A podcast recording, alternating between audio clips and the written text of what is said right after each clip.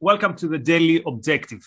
Today is a solo episode, and it's going to be a peculiar one because I'm going to experiment with some ideas. Uh, I have to give some talks on the topic in the not so distant future. So, in a way, you're going to hear my thoughts. I'm interested to know if you think they make sense, if I'm onto something, what you think on these issues. So, the main topic, the main theme is a very peculiar situation that we see happening in the world, which is people are more and more afraid of things from health to bigger, like more things that have to do with where the world is going. Climate change is an example.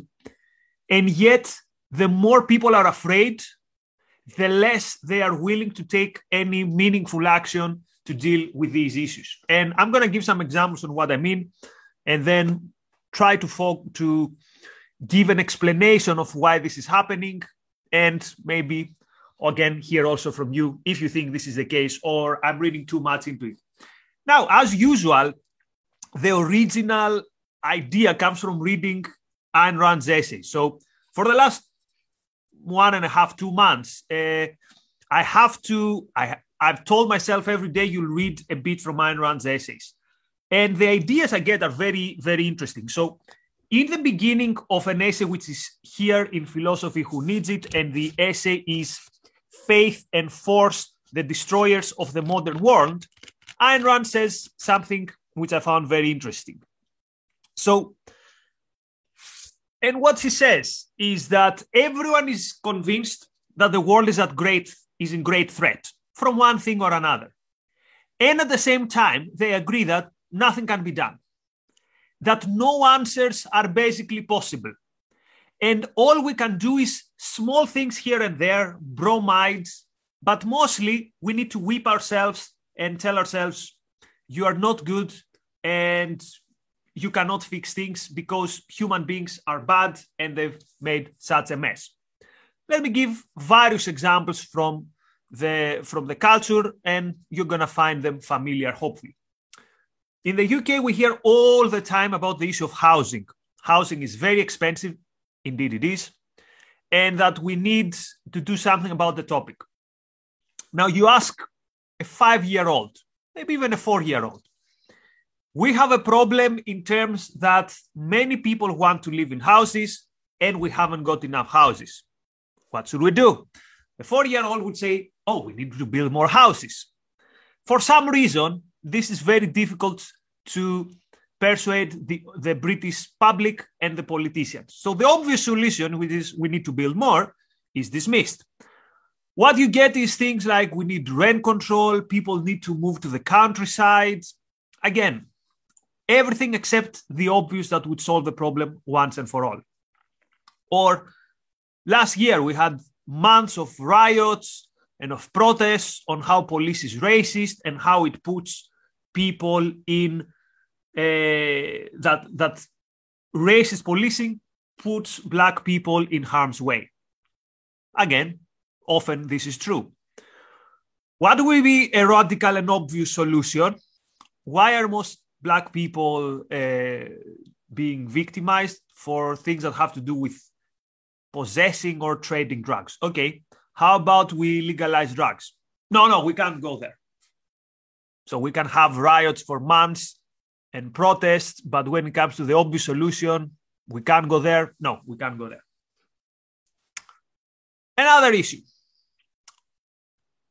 bullying, for example, in schools. Again, if you dare to give, and I'm not saying it's even the best solution, something like, okay, maybe we should uh, teach self-defense to kids. No, no, no, no, no, no, no. This, this, this has, this, this is not the case.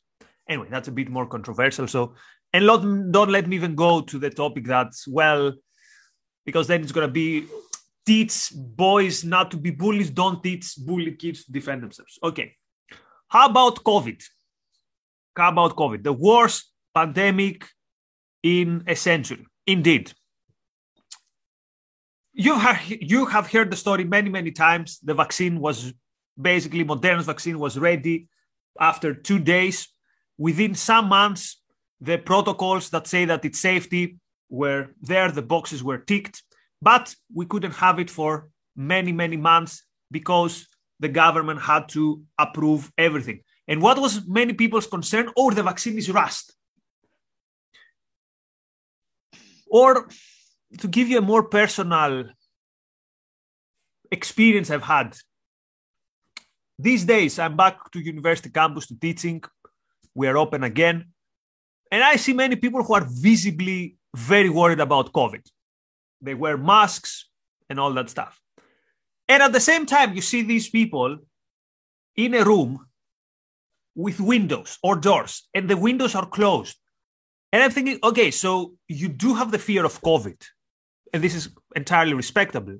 You're wearing a mask indoors, but the obvious thing, which is to open the window, didn't pass your mind. But let me get to the number one issue. And the, the thing that made me think, the, the thing that actually made me uh, decide this as a topic climate change. Oh, by the way, I see someone is telling me here this essay is the essay that James is going to discuss today. Okay, I, this was not planned, but good.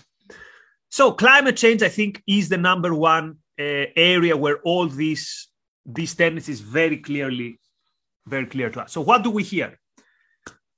We hear that there's environmental apocalypse coming. That, and we even hear that we are 12 years away from saving the world, or I don't know what's the bromide of the last what, what's the bromide which is more popular today? Okay, so ask yourself, what would you do in such an emergency? The first thing you would do is you say, okay, I need energy and I need clean energy. How can I get plentiful clean energy? That's nuclear. And again, the answer is immediately no, you can't do that. But we are in an emergency. No, no, no, no, no. No nuclear. Okay. What about the people who believe that the world will literally end in within a couple of decades? So you tell them, look, okay, since the world is going to end anyway, so let's go with your premise. The world will go to flames. Then maybe shall we try geoengineering, like controlling the climate, Uh, bombard the clouds with particles so that they absorb more light. There are, there are various ideas. Who knows if they're going to work 100%, but we are supposedly two decades from the disaster. And again, the answer is no. No, no, we can't go there. So the tendency is hopefully clear by now. We see more and more people entirely convinced that there's an impending disaster. And at the same time, these people are like, okay, what can you do? We can't do much. We can be afraid. We can talk a lot about it. So listen to Greta Thunberg, for example. I mean, these people they talk and talk and talk and say nothing. I mean, she says that nothing in a passionate way, so she gets attention and all the stuff, but there's nothing there of the essence. There's no the urgency is more to complain rather than provide solutions because even by their own standards, the solutions that they provide. So, for example, if we cut CO2, what's going to be the actual impact on the climate? Very, very, very minuscule. So the question is, why do you why are you so afraid about this issue? Why do you you almost feel at home in this fear, and at the same time you don't want to do any uh, anything particular with that? And don't even get me on the issue of health, right? So this is something that everyone is worried about. And again, if you if you tell people, would you be in favor of someone who has a fatal disease or a almost certain fatal disease to be able to experiment with untested drugs, whatever? No, no, no, no. You can't go there Again, the alternative is death. No, we can't do that. So Ayn Rand said that the two qualities that she sees most at play here is despair and boredom. And again, this is a very, very peculiar combination. I can understand despair, but how despair can go hand in hand with boredom? You'd expect that despair might lead to frantic activity, you might think that despair might lead to let's try anything and maybe something works. But despair and boredom, why? So, first of all, let's see why the despair. And here the answer is relatively easy for me, and I think for all objectivists to understand. So, it's as if we're sending people to a mission, and we have made sure that we undermine their main tool, to succeed in that mission. And of course, that tool is the human mind. So, time and again, we've been hearing that the human mind is uh, the source of the bad things that happen, that we think we're too ambitious, we're Icarus who flew too close to the sun. And this cockiness, this human cockiness has caused all these problems. Remember, remember when COVID happened, the very famous then line, nature is healing. It's almost like, okay, humans, you need to step aside because you've screwed up. And now at least let's let's nature take its course. But how can you operate in a world without this major tool? What is the only then feeling that is left to you? And Nathaniel Branden puts it this way in one of his essays in The Virtue of Selfishness. He says, It's not that we tell people that they don't know the world, because there are many things that are unknown. We are telling people that they cannot know the world. And that's the difference. You don't know versus you can't know. And again, we hear this all the time. Oh, if we do this, if we go with geoengineering, who knows what will happen? and uh, it can be a disaster and all that stuff. But as Branden says, and it's one of his most brilliant lines, as I said, I really like Nathaniel Branden's writing in his Ayn Rand period, that when a universe is comprised of the unknown, sorry, not of the unknown, but of the unknowable, then this universe is like a haunted house.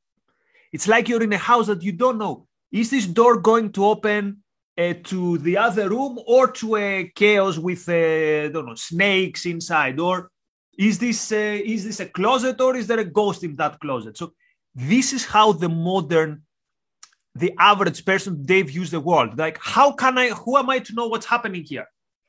And of course what's going to happen in a hunt in a haunted house?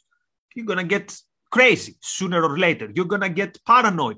You're going to be very very afraid. And this is how we have the uh, the fear that is so prevalent today. Okay, but if despair and fear is the one characteristic, what about boredom? How can fear go hand to hand with boredom? And I think boredom has to do with the idea that, well, it's futile. And not only it's futile, are we even worth saving? Like there's this lack of ambitiousness. And again, this has to do with with with, with a diminished with a diminished uh, how to put it? The, the, the diminished quality that we think human beings have the diminished value that we think they have. So do we have the self-esteem to consider ourselves worth saving? Should we experiment with mother nature for example to reverse climate change if climate change is this disastrous? And again the answer you get is no no we shouldn't go there or even if you do persuade some people that, yeah, maybe we are worth saving, are we free to experiment with radical things that can help with these radical uh, and big problems? And the answer is no. So we have the perfect storm. Number one, we don't believe that our mind is efficacious and potent. Number two, we don't have the self esteem to say that these big problems that we save, we have to solve them and we, we do we are worth saving, basically. And number three, do we have the freedom to act towards saving ourselves? And the answer to all these issues is a big no. And the answer is basically, well, you know, we, we can't do much. And this is something which I find also in the micro level, which is the example I gave you with the people who are very, very, very afraid of COVID. And for example, they can't even think that, okay, uh, maybe I can open the window. Or the other phenomenon that I find so weird people, again, who are so visibly afraid of the disease, of the pandemic, and they wear these cloth masks. So you've spent 90 months in fear, but you didn't spend the five minutes online to figure out which mask is good and which mask is not good. And again, I don't think these people are lazy. It's almost this this intellectual, uh, you know, la- not laziness, but well, are there solutions? Who knows? I'll do what I'm told to do. It's this second-handedness. Is this well? There are probably no solutions. What can one do? Or it could be that you, know, you feel at you feel at home in this atmosphere of fear and you feel at home in this atmosphere of despair. Now, have we got any questions? I can't see the super chat, but Dylan's gonna. Thank you very much, Jeff, for your contribution. And again, I'm very, I'm also interested in your in your views on whether you think there's something there, whether you think that, or maybe again, I'm looking to um, um, I'm looking into this and I see things that are not actually there. Roland says, never let the good crisis disappear by providing a solution. Okay, that's that's a good point.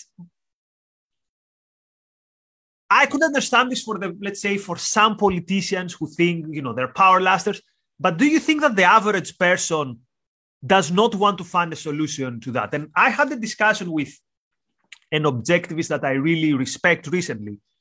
And he told me that with, and now I'm risking psychologizing, but yeah, some people do feel at home in a crisis because they have no real values. There are no real things that they're passionate about. Their view of the world is so gloomy that, well, yeah, if you know there are no values, therefore, if other people are not after values and they stay at home, or there's this yeah, I knew it. It's always doom and gloom. And now that I see a pandemic, I kind of feel at home. I don't want to believe it. I can't see how someone can operate under that premise when your life, the life of those you love, is in danger. So, but it's an explanation that I'm afraid that I'll have to consider a bit more because it sounds plausible. Robert says the problem the problem with cynicism, and skepticism is well presented. I'd better contribute to Superchat now in case I disagree once you present the solution. well, that's the thing. I haven't even presented the solution because first I want to make sure that I understand the problem. And particularly with the issue of medicine, that's where it really strikes me. Like, shouldn't everyone be on the barricades, for example, for people to be able to experiment with any drugs they want, particularly people who have very serious diseases. I mean, to his uh, to his uh, how it's called. Good for him that Trump passed a legislation, an executive order or something, that says that if you are in the last stages of a disease, you can try something. But why not with everyone? I mean, this is something that has to do with with everyone. Everyone is going to face at some point or someone whom they know might face a serious disease. So but again it's like well you know what can you do? Dangan says good insight nikos. Thank you if the catastrophes are actually impotent then that is great news to me because they seem to be the greatest threat. Yeah but notice they're impotent but at the same time they want to do they want to pretend that they're doing things and these things are very annoying for the rest of us. An example is the banning of the plastic straws. And the plastic straws is a hill i'm going to die on because it's absolutely ridiculous. Absolutely ridiculous if you try to imagine the percentage that the plastic straws the one that would drink the frappe or the freddo espresso in greece eh, i don't know what they use here they don't even have real frappe here, but don't let me start it on that. If you count what is the percentage that these straws contribute to the plastics in the ocean, it's 0.0000000 something. It's you need like literally lines of zeros. And yet there's all this energy in this. And again, if you go to people and say, okay, how about we solve this issue one and for good with of the climate change? Nuclear energy or uh, geoengineering. No. I don't get it. Sorry. I just, it's impossible for me to get it. Marilyn says, so it's not that they say, well, we can't do something and they leave the field to us who believe that something is can be done. They say, we can do something and no one is allowed to do something.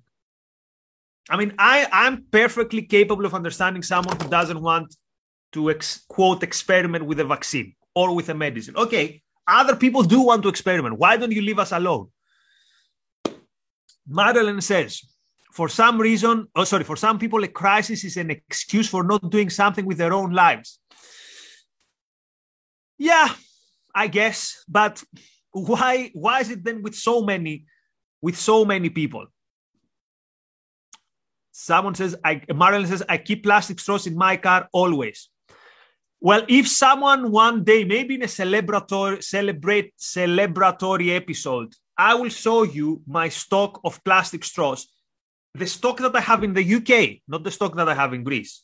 The stock I have in Greece is, but uh, part of me is even worried like, is someone going to knock on my door? Or in the case of an apocalypse, like, are people going to loot my house going for plastic straws? But believe me, people, I have way more plastic straws than probably the frappes that I'm going to be having in the UK.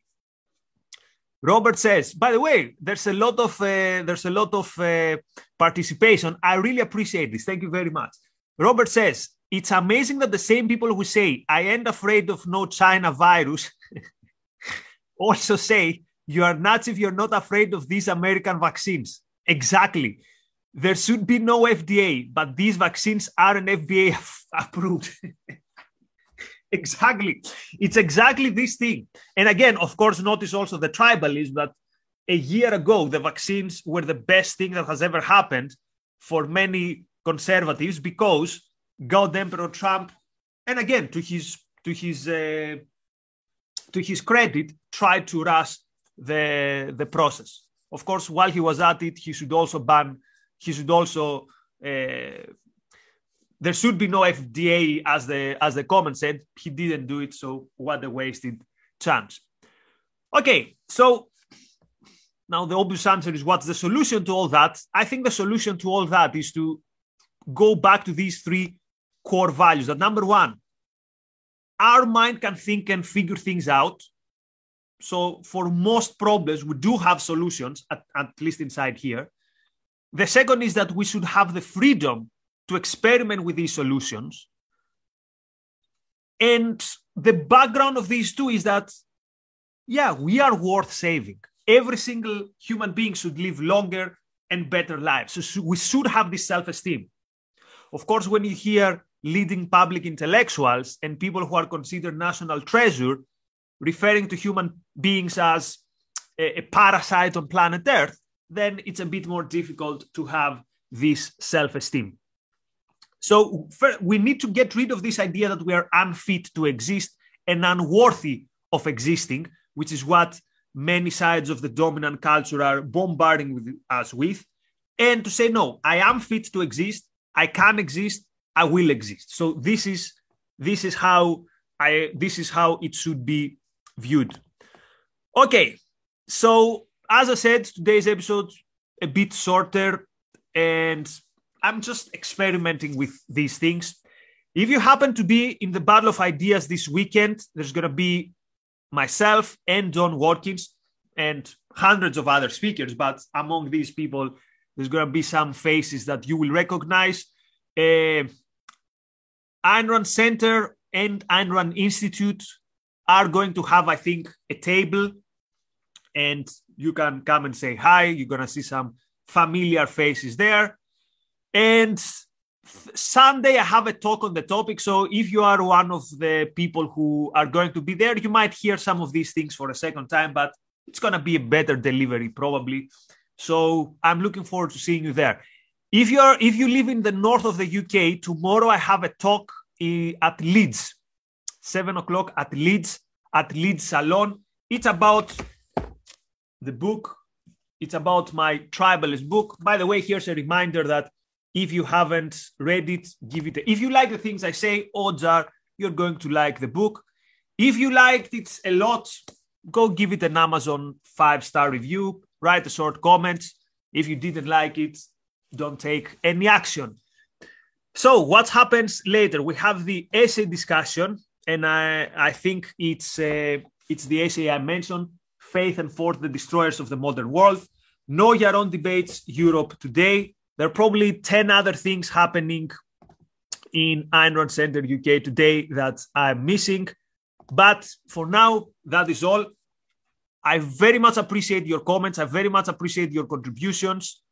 I'm going to be for a while on Clubhouse, so come and say hi there and we can discuss things a bit more. Oh, one more super chat. Thank you very much, Jeff. The practice of omitting critical facts to maintain the narrative seems prolific. I just finished Moral Case for Fossil Fuels, and it was the only place where oil workers were celebrated for their work.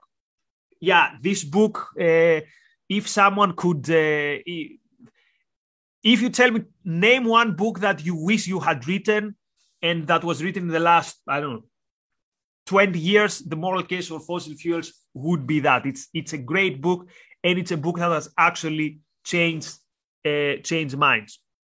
Okay. Thank you, Jeff, for your contributions. Thank you, everyone, for your contributions. We're moving to Clubhouse. We're going to be there for a while. Show up and we can continue the discussion there. Thanks a lot. Bye bye.